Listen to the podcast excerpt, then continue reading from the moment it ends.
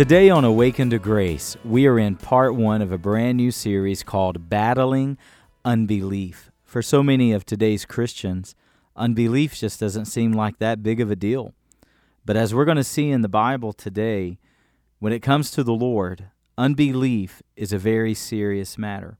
In today's sermon, I'm going to define for you what unbelief is so that we can really recognize it in our life. And then we're going to answer um, what has always been for me a very complicated question why did God not allow Moses into the promised land? We're going to study Numbers 20 today. We're going to see why how Moses struck the rock twice rather than speaking to it. And then it God says, because of this, you're not going to enter the promised land. We're going to see how what Moses did in its reality is unbelief.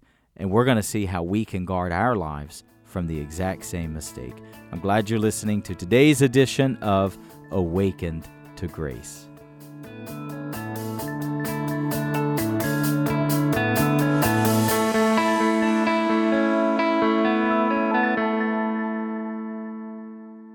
Before there can be triumph in our spiritual lives, before there is triumph in our marriages, before there is triumph in our parenting, before there's triumph in, in the areas that we're entrusting to the Lord and, and we're bringing before Him, listen, friends, the unbelief has to go from our hearts. Do you realize how serious of an issue that unbelief was to Jesus? When he walked the earth. Now, think about this. In the Gospels, the Bible says that Jesus could not perform miracles in his hometown, not because of satanic activity. You with me?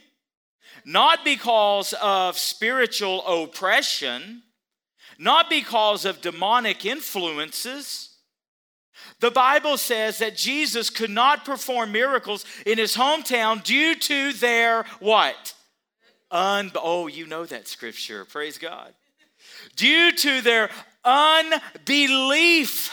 And yet I am so saddened that in today's church culture, for many of us, unbelief is not that big of a deal.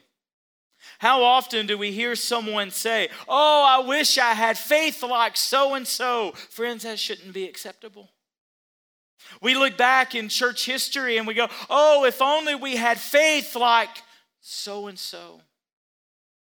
Friends, I want to get to a place where when God detects unbelief in my heart, it is unacceptable. And I attack unbelief with the Word of God and I don't allow it.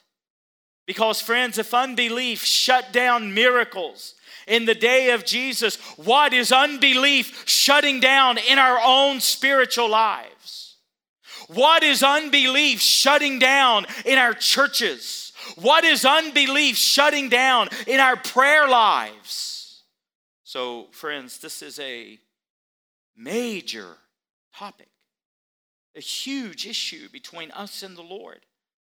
And so, similar to our Emotions That Destroy series, I think the Lord is, is going to work in a similar way. If, if I can if I can detect anger, then the Lord can help me replace anger, right?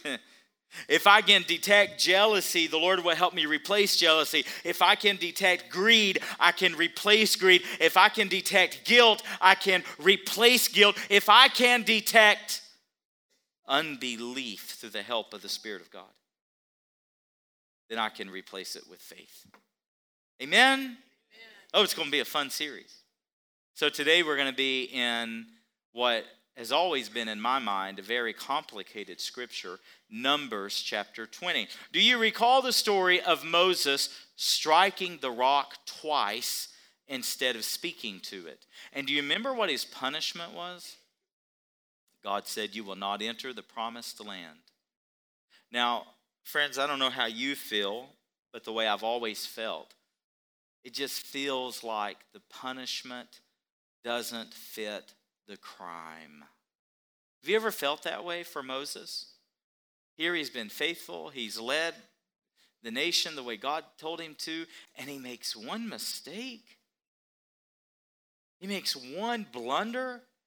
He strikes the rock rather than speaking to it, and now God sentences him, though it seems, and his sentencing is, You will not enter the promised land. And it feels like because Moses got angry and hit the rock, now God's angry at Moses and won't let him in the promised land. And it's just never felt to me like the punishment fit the crime. It's always been a mystery to me. This story has always just had a cloud over it that I just didn't understand. It didn't it wasn't clear to me.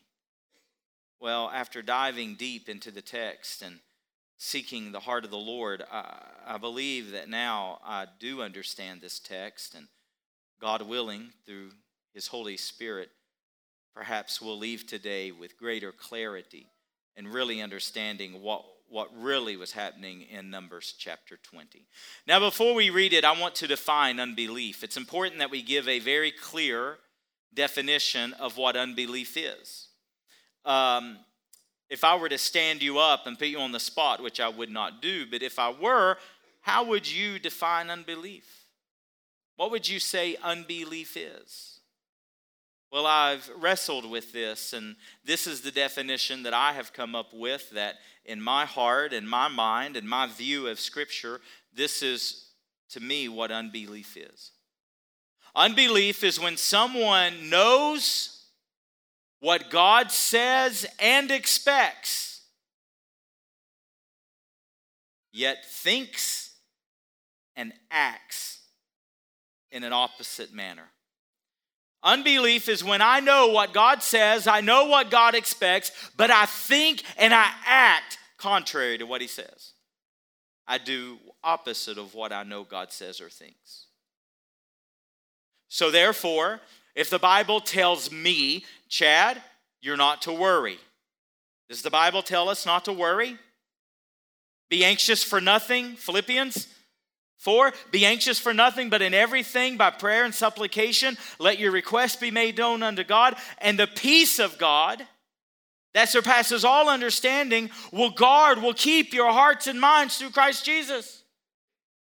So if God tells me, Chad, don't worry, and I sit there and I wring my hands and I fret and I worry and I make myself sick worrying, friends, is that unbelief? Because what have I just done? I have thought and I have behaved opposite of what I know God's word says. That's unbelief. If I know what the Bible says, and the Bible says, Chad, let thanksgiving abound in your life. That means like riverbanks overflowing. Chad, be a thankful person. Don't complain. Don't murmur. Don't grumble, but be thankful. If, if I allow complaining in my life, and I go around complaining about my lot in life and what God's given me or what He hasn't given me, and I just always let myself complain, friends, is that unbelief? No. My goal today is to show you that there are forms of unbelief. That's going to be the goal throughout the whole series we'll see how there are forms in our life of unbelief, but yet most of us don't pay attention to it. And so we just think, well, this is just how we are. And we don't attack that unbelief. And we wonder why God won't answer prayer.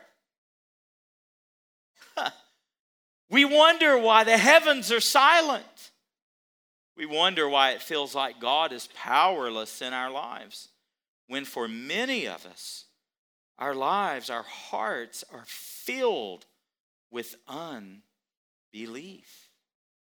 See, I always thought that when Moses got mad, and make no mistake, Moses was a hothead.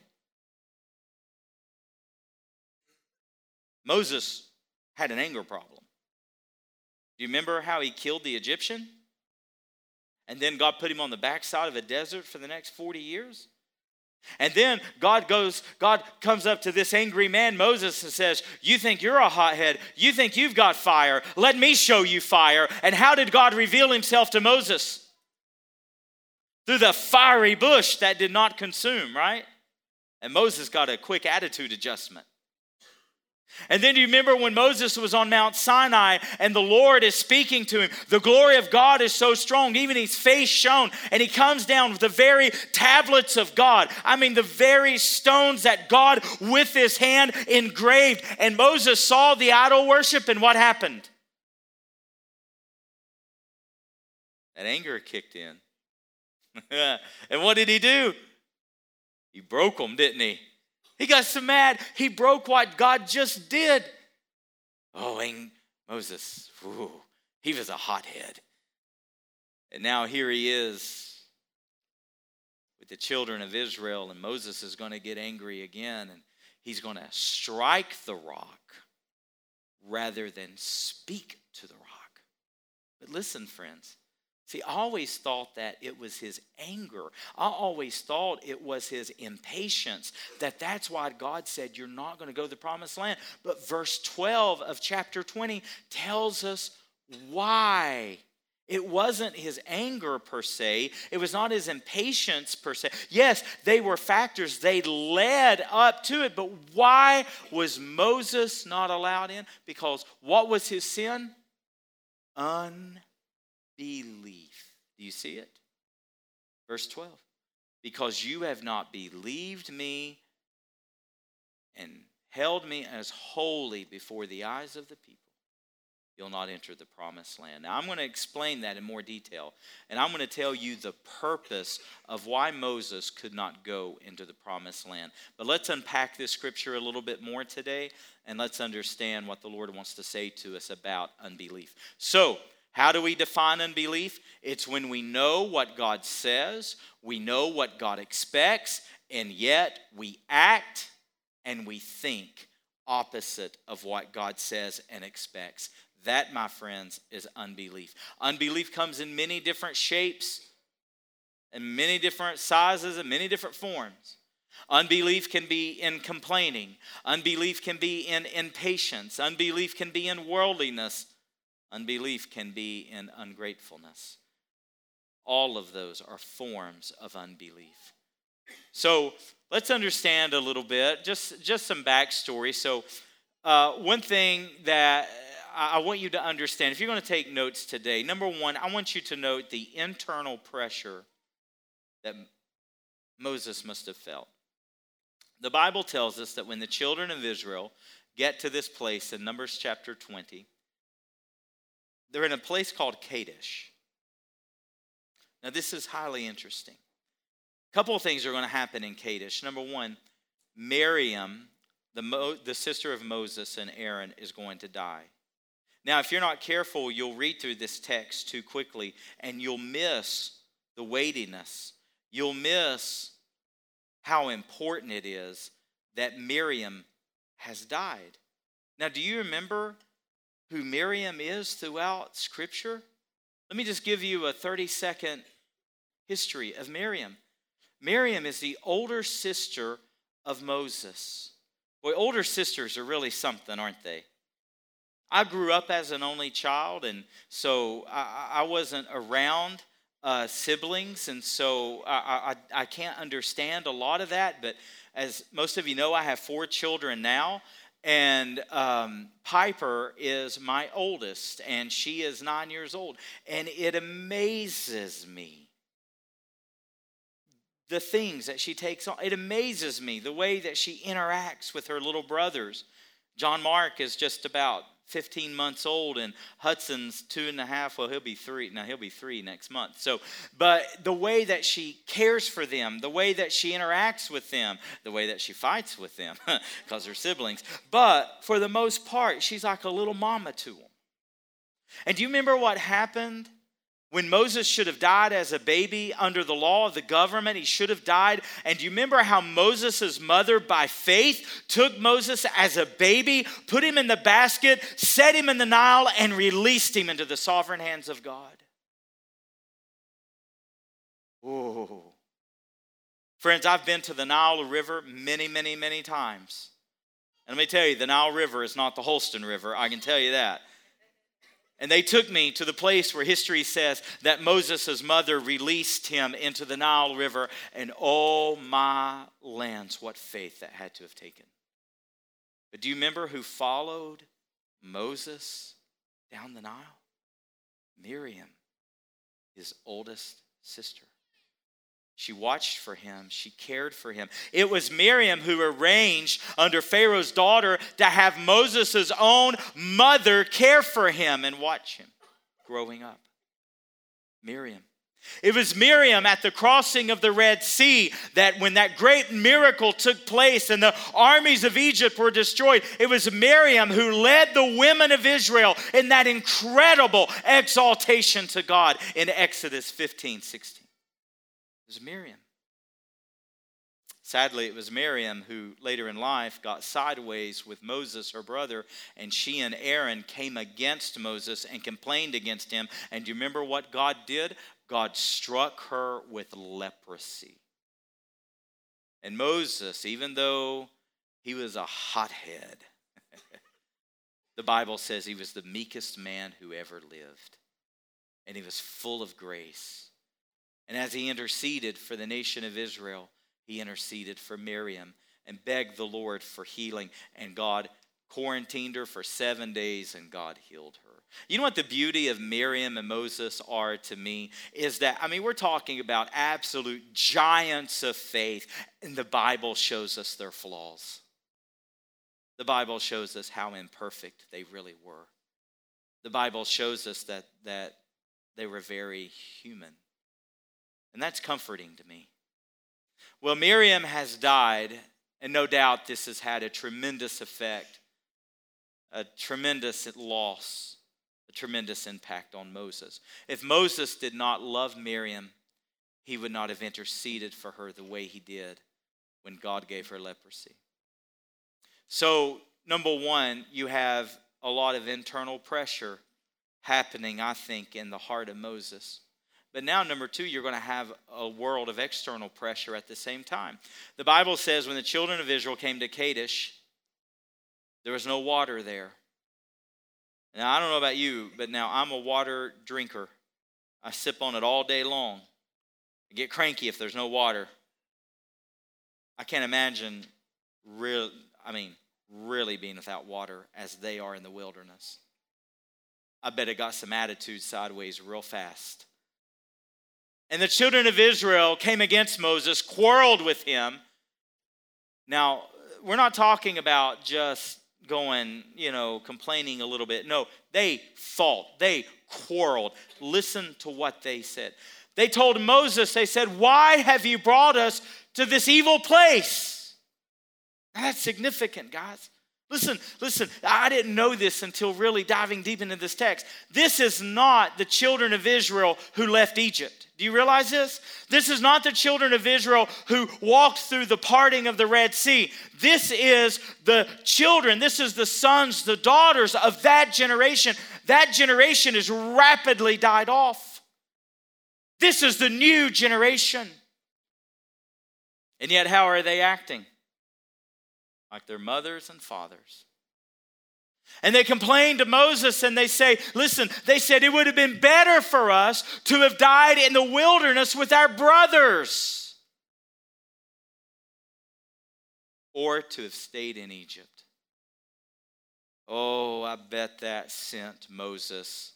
It's one thing for that generation that he brought out of Egypt to act like that, but for the new generation to act that way, I bet, oh, I bet he's angry. And so he has the pressure, the internal pressure of Miriam dying. He has the external pressure of no water and the people being angry. And watch what they call this place. They say, Why have you brought us to an evil place? Friends, you can't forget, God's still leading them. Now, they could have had many more blessings. They could have they could have been into Canaan within 11 days, but they spent 40 days spying the land. When they came back with a bad report, 10 of them, of the 12, said, We can't do it. And God said, For every day you were gone, that's a year that you'll wander in the wilderness. But God's still leading them. But what do they call that place? An evil place. Let me tell you what happened to me last night. Yesterday evening, uh, we went and ate dinner. Uh, we went and ate the Lord's chicken, which is Chick fil A, you know, it's the Lord's. And, uh, and uh, we went to Chick fil A, and coming home, uh, I wanted a coffee. And so Sadie stopped at Dunkin' Donuts, and I got a glorious coffee. If you've never mixed French vanilla and caramel together, you're missing out. That was really good. And I'm sitting in the living room, and uh, for those of you who don't know me, I'm basically 90 years old. I was sitting there listening to C SPAN because I love C SPAN, and uh, you may not, but I do. And I was sitting there drinking my coffee, listening to C SPAN by myself because shockingly sadie won't sit there and listen to it with me so i was sitting there at about 5.30 drinking my coffee listening to c-span and, um, and my mind begins to wonder well c-span's on right no wonder uh, my mind begins to wonder and i start thinking and i hadn't thought about this in a really long time but my mind began to go back to when I had the fail surgeries on my eye and how that's led to blindness. My mind went back and I began replaying the conversations I had with that doctor who assured me everything would be fine. Who told me, Chad, I've done thousands of these. Trust me. My mind went back to the recovery room when he came back there and said, Chad, your retina's detached. You'll never see from that eye again. My mind began to go back and replay some of those things. I could feel my stomach feeling sick. And you know what I had to do in that moment with my glorious coffee in hand? I had to say, no. No, I'm not going there. I'm not going there. Because it doesn't matter what mistake that doctor made. It doesn't matter it doesn't matter how things are shaping out in the natural. I believe that God's sovereign plans are right now unfolding for my life. Amen. The doctor has nothing to do with it. It's God. I believe, I'm not going to get on my soapbox, but I believe that God has closed my eyes in the way He closed Hannah's womb. He closed Hannah's womb only to open it. And I believe He's closed my eyes only to open them again. So I sat there, and as my mind would wander, I would have to stop. And I thought about the children of Israel at Kadesh. This was a test for them. And they called where God led them, they called it evil. And I stopped last night with my coffee and I said, No, I'm not going to do this. I'm not going to call where God has led me evil because the book of James, verse 1, uh, chapter 1, verse 2 says, When you encounter various trials, count it as joy, not as evil. Amen. So, do you despise where you are right now? Do you look back over a season of your life and despise it? Don't do that, my friend, because God is still leading you. And sometimes, just like the Spirit of God led Jesus into the wilderness in Matthew chapter 3 and 4, sometimes God is going to lead you into a difficult place. Will you call that evil? Don't do that.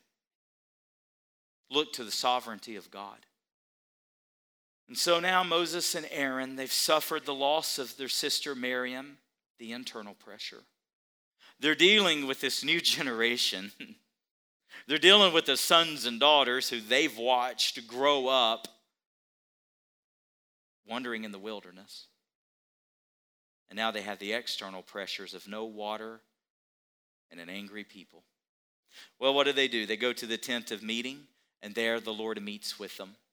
They fall on their face. The glory of God comes down, and the Lord speaks to Moses. And the Lord tells Moses, Take your staff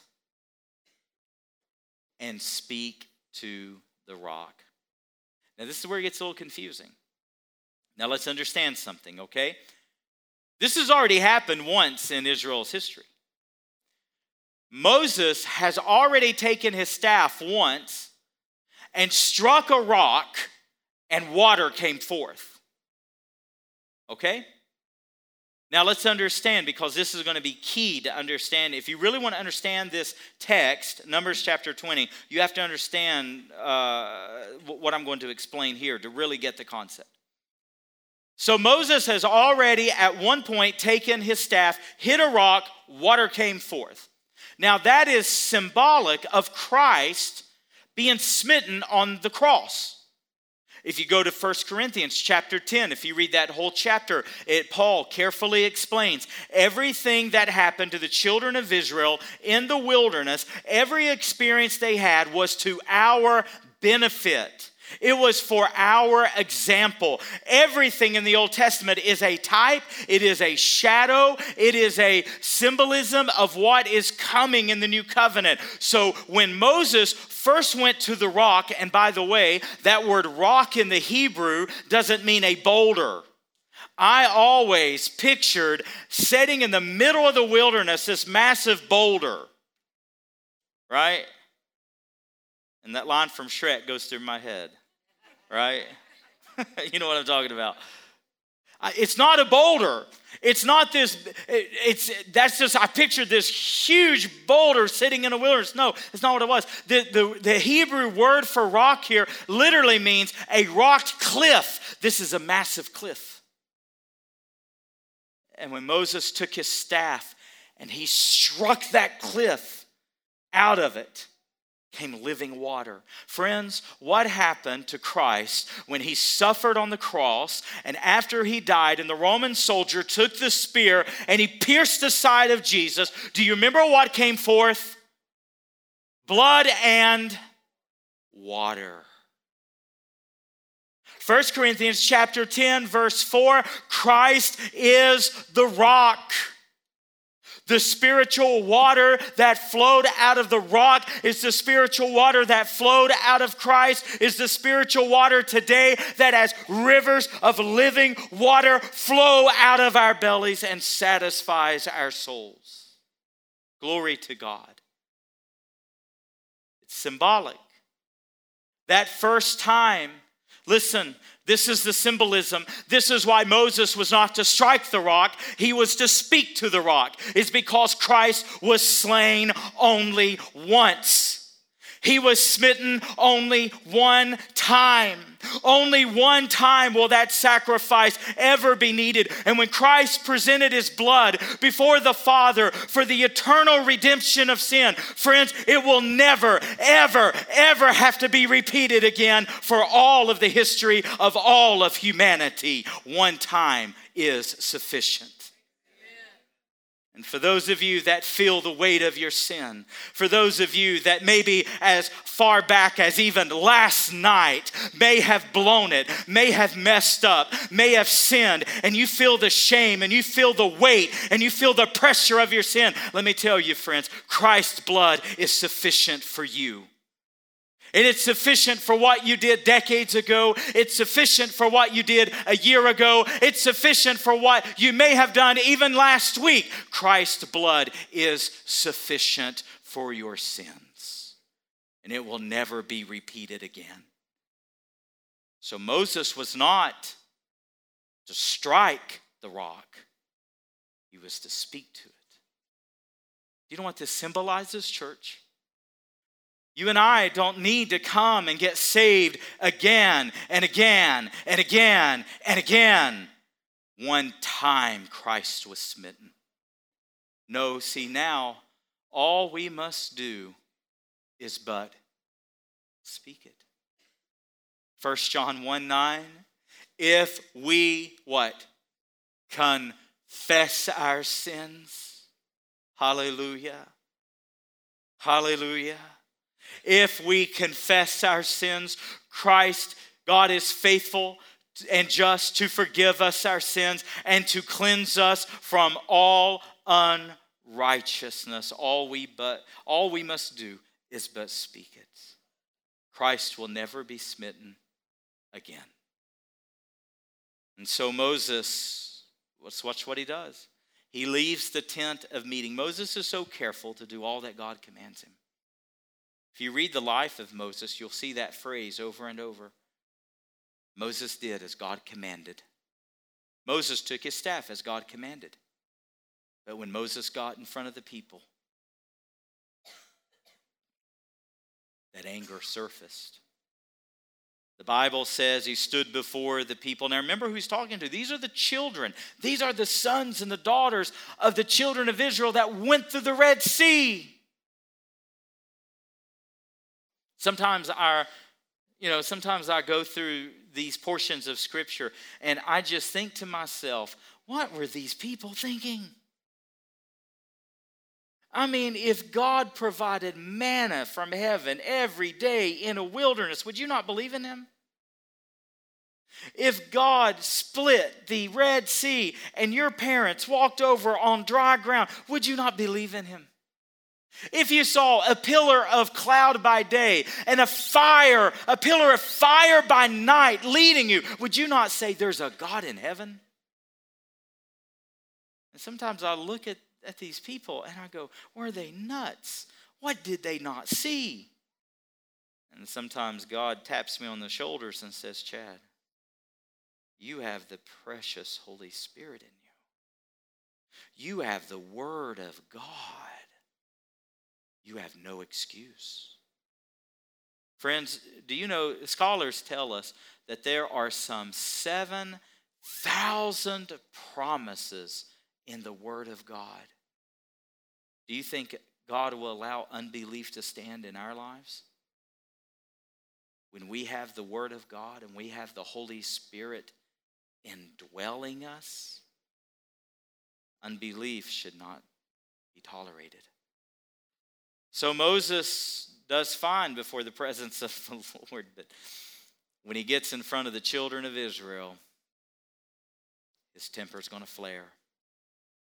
Watch, watch what he says. He stands before the children of Israel, and rather than saying, sons and daughters, rather than saying, my people, rather than saying, the congregation of the Lord, do you see what he calls them? Now, you rebels. Watch out, Moses. Calm down. Here we would say, now you rednecks, but no, uh, sorry. Anyway, here he goes, now you rebels. Oh, he's hot. Oh, he's mad. The Bible says he lifts his hand, and with the rod, what does he do? He strikes it twice. And what happens? Out of this cliff, out of this rock, water burst out. And the Bible says it flowed so abundantly, the whole nation drank. Friends, we're talking a million up to two million people, and they all drank sufficiently. God still did what God said he would do, even though Moses messed up. How many of you are thankful for the grace of God? That God still is faithful in our life, even when we prove unfaithful. God is still faithful. So, God tells Moses, because of your unbelief, because you did not present me as holy. Now, see, notice what Moses said. Uh, oh, don't miss this here. This, this is the main point I want to share, share with you. Moses, instead of saying, Watch the sovereign hand of God. Watch the holiness of God. Watch the miracle that God's going to do. Water come forth. No, he didn't do that. Why? Read the text. He says, Now, you rebels, shall I bring water from this rock? Moses? Moses? Shall I bring water? Oh, Moses. Moses, Moses. Do you know what I think that this story is the greatest symbolism of? If Christ was already smitten once, never to be smitten again, if all we must do is but confess our sins, do you know what this story symbolizes? Is us coming to God on our own terms us saying, I will get to heaven on my own. I will follow God on my own. What a symbolism of someone who does everything God tells them to do until the final moment where they say, No, it is me. I will do this. Friends, you and I cannot come to God on our own terms. You and I cannot live life on our own terms. You and I cannot come into heaven on our own terms. So let me explain to you as I close today. Let me wrap this up and explain what I think the pure meaning of this story is. You know, before again, like I said, it bothers me that that the punishment doesn't seem to fit the crime, and it's like because Moses lost his temper, God judged him and said, "You won't enter the promised land." But I don't think that's the full reason why Moses wouldn't, wouldn't enter. Yes, it's true he was angry. Yes, it's true he was impatient. Yes, he had this unbelief. But listen, who does Moses represent? You, you have to understand types and shadows. You have to read the old covenant through the eyes of this new and better covenant, according to the book of Hebrews. And listen, Moses represents the law. The law of God came through Moses. And what does the law teach us? The law shows us our sin. The law shows us our inability to save ourselves. And Moses represents the law. Moses could not lead the children of Israel into the promised land because do you know what Canaan, the promised land, represents? It represents heaven. It represents eternal life. And just as the law could never lead us into eternal life, just like the law cannot lead us into salvation, Moses was unable to lead the children of Israel into the promised land. That was the purpose of the judgment. God didn't just get ticked off and go, Well, I'll teach you a lesson. You'll never. No, He symbolizes the law. It was the plan of God. Moses was unable, he didn't have the ability to lead the children of Israel. Only Joshua, who represents who? Jesus, can lead us into the promised land. Do you see the point, church? If Moses represented the law, then, friends, you and I cannot get to heaven you and I will not enter the kingdom of God. You and I will not enter that eternal state on our own terms. And so it may be that there's far more unbelief in you than you may realize. Allow the Holy Spirit to search you today. Ask Him to detect unbelief and don't let it stand. When I read this, I think about how Moses died. Do you think that Moses missed out on anything? See, I, we know how Moses died. The Lord led Moses up to a large, to a high mountain, and from there Moses could see Canaan. He could see into the promised land. And I almost feel like you know, the way I've always read it was almost like God saying, Moses, this is what you could have had if you hadn't got angry and hit the rock. No, I don't think that. Not now. Do you know what I think God said to Moses when he died? See, he died on top of that mountain, and the Bible says that, the, that God himself buried the body of Moses. Why do you think God himself buried the body of Moses? Well, let me tell you two reasons why I think. Uh, number one, the most practical reason is because if the children of Israel knew where the body of Moses was, they would have made him a shrine and would have worshiped him as a god. And that's a fact. So God hid his body. But number two, because Moses was a friend of God. God loved Moses. And God cared for Moses. And you know, I just can't help but think that when God, when they were on top of that mountain and Moses is looking into the promised land and Moses is thinking, I'll never step foot in that promised land, I can't help but think that God said, Moses, come here. You've not seen nothing. You've not seen anything yet. Follow me.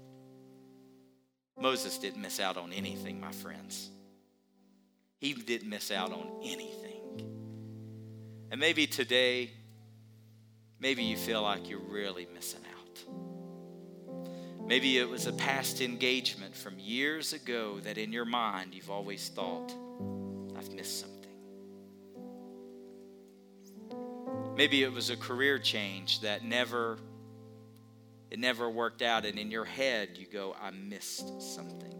Maybe maybe it's a move out of state that you never made and in the back of your head you go I bet I've missed it. No. My friends, the best is yet to come for us. I don't think you've missed anything. Don't live in the past like that. And don't live in unbelief as the Holy Spirit shows it to you. Get it out, rid yourself of it. Put faith where there's unbelief, put faith. Moses, he paid a high price for his unbelief, but I don't think that it was this one act of anger that God kept him out of the promised land. It is a type, it's a shadow It's to show us that you and I cannot come to God. We cannot approach salvation on our own terms. And perhaps that's been you. Perhaps you've tried to follow God on your own terms. You've tried to have this sin in your life, and you've tried to have God. Friends, that's the same as striking the rock. Maybe there's some things you've allowed in your life, some sins that you know ought not to be there, and yet you allow it and you allow it and you give place to it. Friends, you're giving place to unbelief, and there'll be a high price to pay for that. Whatever you know that God says, whatever you know that God expects, friends, do not think and do not behave opposite of it. It's unbelief. Let's bow our heads today. Father, may you speak to people as only the Spirit of God can. Those who perhaps they've never seen it until today, but they are coming to God on their own terms. They're trying to live a Christian life their own way, in their own merit.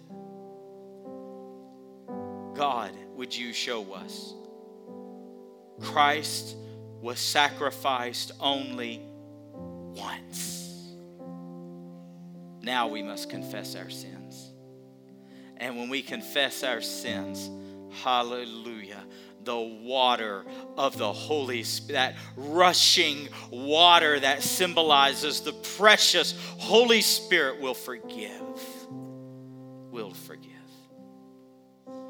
Today, if you need to confess sin, confess it now. You're welcome to come to the altar and pray. People will pray with you. You're welcome to kneel at your chair and pray. You're welcome to bow your heart right there. Whatever you need to do. If you have tried to do life on your own terms, if you've tried to do uh, spiritual things on your own terms, listen to this warning from the Word of God and say, God, I repent today. I repent today. Listen, this is written to our example, it's written to our benefit. And say, God, I repent, and I'll no longer come to you on my own terms. It's on your terms, it's your way.